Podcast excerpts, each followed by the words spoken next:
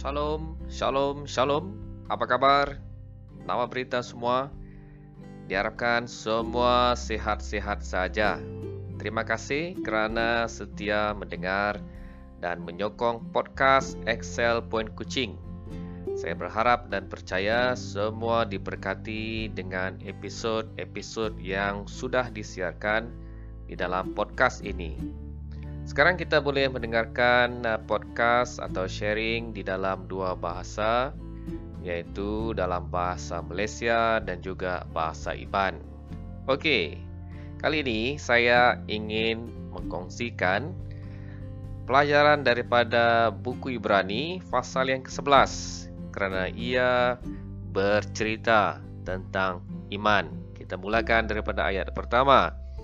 Iman adalah segala adalah dasar dari segala sesuatu yang kita harapkan dan bukti dari segala sesuatu yang kita tidak lihat.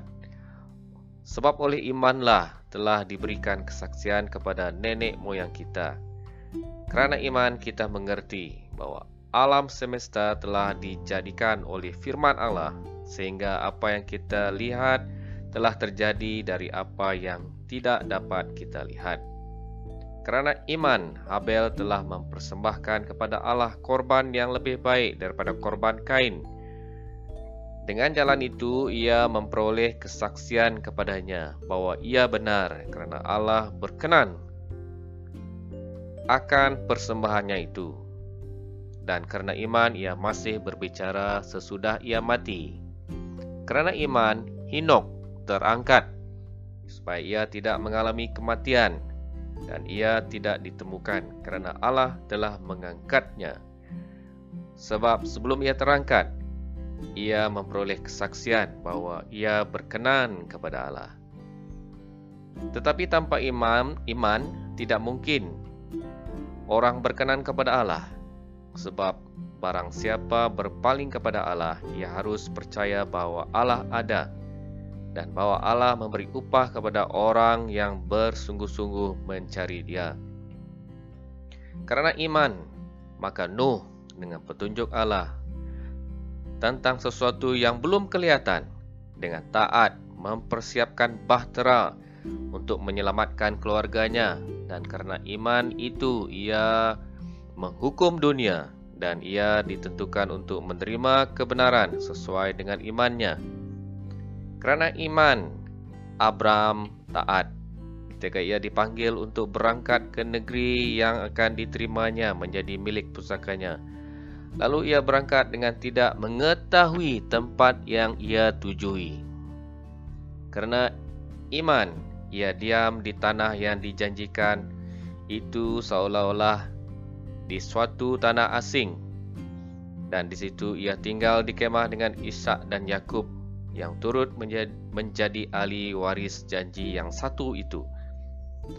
Ayat sepuluh, sebab ia menanti-nantikan kota yang mempunyai dasar, yang dirancanakan dan dibangun oleh Allah. Kerana iman, ia juga dan Sarah beroleh kekuatan untuk menurunkan anak cucu, walaupun usianya sudah lewat, kerana ia menganggap Dia yang memberikan janji itu setia. Dan ayat kedua belas, itu sebabnya maka dari satu orang, malahan orang yang telah mati pucuk, terpancarlah keturunan besar seperti bintang di langit dan seperti pasir di tepi laut yang tidak terhitung banyaknya. Sehingga ke hari ini masih belum dapat disahkan siapakah yang telah menulis surat ini. Ada orang berpendapat bahwa ia ditulis oleh Rasul Paulus. Ada juga yang berkata ia ditulis oleh Lukas, iaitu murid Tuhan Yesus, atau yang menulis Injil Lukas. Namun yang jelas, surat ini telah ditulis dan ditujukan kepada orang Kristen daripada golongan orang Yahudi yang tinggal di kota Yerusalem pada tahun sekitar tujuh puluh Masehi. Apabila kita membaca keseluruhan surat ini atau surat Ibrani ini, kita dapat menggambarkan bahawa orang-orang Kristen dari bangsa Yahudi pada masa itu mengalami satu saat yang sukar.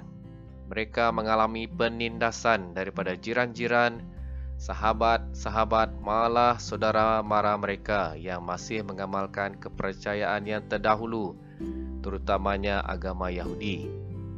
Kesusahan dan penindasan yang mereka alami menyebabkan mereka berfikir, berfikir dan membuat pertimbangan, adakah berbaloi untuk menjadi seorang Kristen? Kita boleh bayangkan bentuk-bentuk penindasan yang mereka alami. Mungkin susah mendapat pekerjaan bagi yang ada bisnes, mungkin susah mendapat pelanggan, atau perniagaan mereka makin hari makin merundum jatuh. Bagi setiap orang Yahudi, nubuatan tentang kedatangan seorang juru selamat atau Mesias adalah suatu yang mereka belajar dan mereka nantikan. Mereka selama ini menggambarkan seorang Mesias yang datang dengan kuasa dan bala tentera yang akan membebaskan mereka.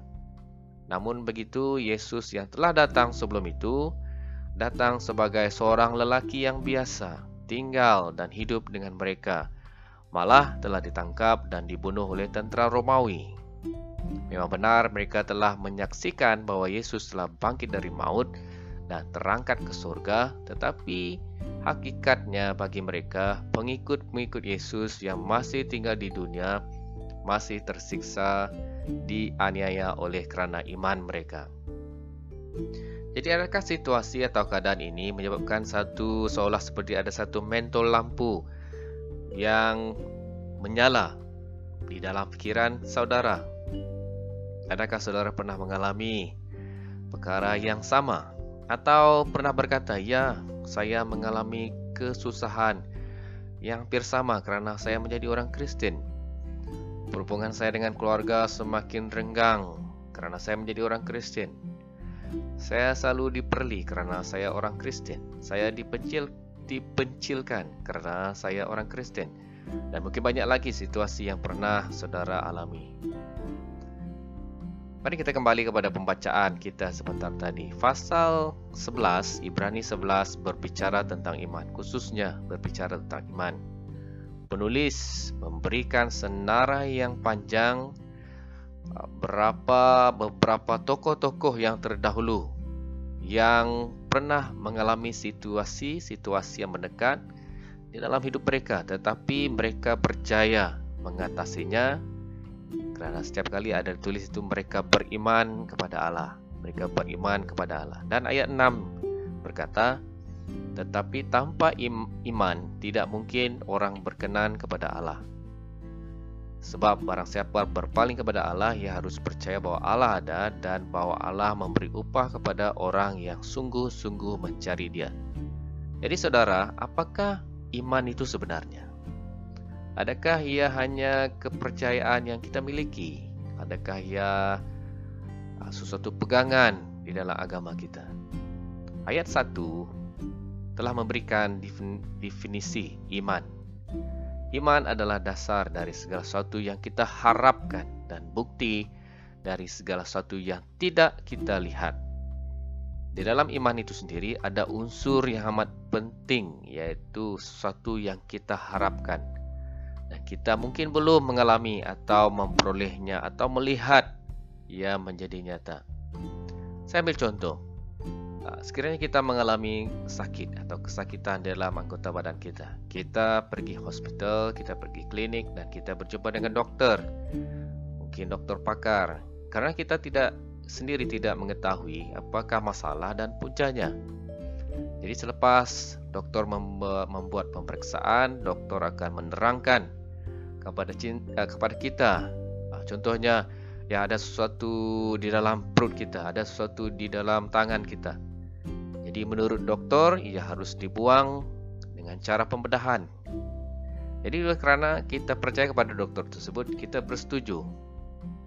Dan kerana dia adalah pakar, kita bersetuju membiarkan ya perut atau kaki atau jari kita dibedah atau dipotong kerana kita percaya kepada doktor itu. Kita berharap kita akan sembuh. Tetapi sebelum pembedahan itu terjadi, kita tidak pasti sama ada sesuatu itu betul-betul ada atau tidak di dalam badan kita. Apa yang kita lakukan adalah kerana kita percaya kepada doktor tersebut atau kepada doktor pakar tersebut. dan percaya Dia akan melakukan yang terbaik bagi kita. Jadi hal yang sama juga di dalam perhubungan kita dengan Tuhan, kita juga berjalan dengan iman. Ayat enam tadi berkata, tanpa iman tidak mungkin orang berkenan kepada Allah. Tetapi seringkali Tuhan tidak memberikan kita sesuatu yang detail, ya, sesuatu yang jelas, lengkap.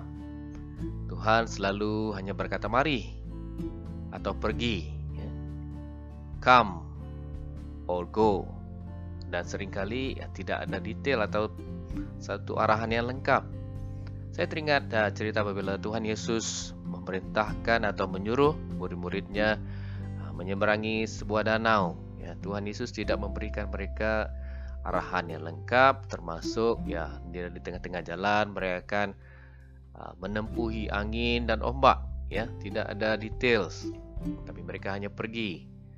Jadi di tengah-tengah keadaan itu uh, kita semua tahu apa apa yang berlaku, di mana mereka yang menempuhi masalah, ya, angin kuat, dan uh, Tuhan Yesus datang berjalan di atas air dan menyelamatkan mereka. Saya juga percaya dalam kehidupan kita setiap hari, kita kadang-kadang mengalami ombak dan badai yang merintangi. Saya pasti kita akan berdoa, dan dalam doa kita, kita akan berkata, oh Tuhan, tolong lepaskan aku daripada keadaan ini. Tuhan mungkin tidak menjawab seperti yang kita maukan, tetapi saya sangat pasti dan yakin Dia datang. Tuhan akan datang bersama dengan kita, menemani kita di tengah-tengah badai itu, sehingga kita selamat sampai di seberang. Tuhan tidak pernah berjanji hidup kita akan bebas daripada sebarang masalah, tapi Dia pernah berjanji bahwa Dia tidak akan meninggalkan kita. Seperti dalam Mazmur dua puluh tiga, Tuhan adalah gembalaku. Sekalipun aku berjalan di dalam lembah kekelaman, aku tidak takut bahaya, sebab Engkau besertaku. Kada dan tongkatmu itulah yang menghibur aku. Saya percaya hidup kita di dalam tangan Tuhan. Kita berjalan dengan iman. Kita mungkin tidak tahu apa yang akan berlaku esok, tapi kita percaya dan kita serahkan hidup kita dalam tangan Tuhan, karena Dia yang memegang hari esok.